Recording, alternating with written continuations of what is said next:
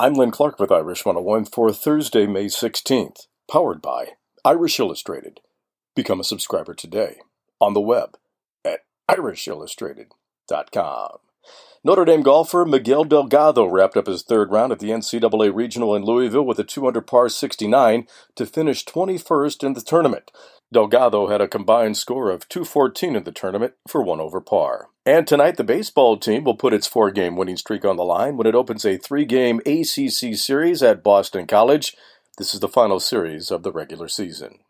Commemorate your first Notre Dame football game and help the Ara Parseghian Medical Fund with the Notre Dame Football Heritage Project certificate.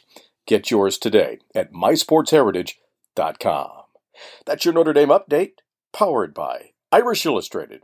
I'm Len Clark, and this is Irish 101.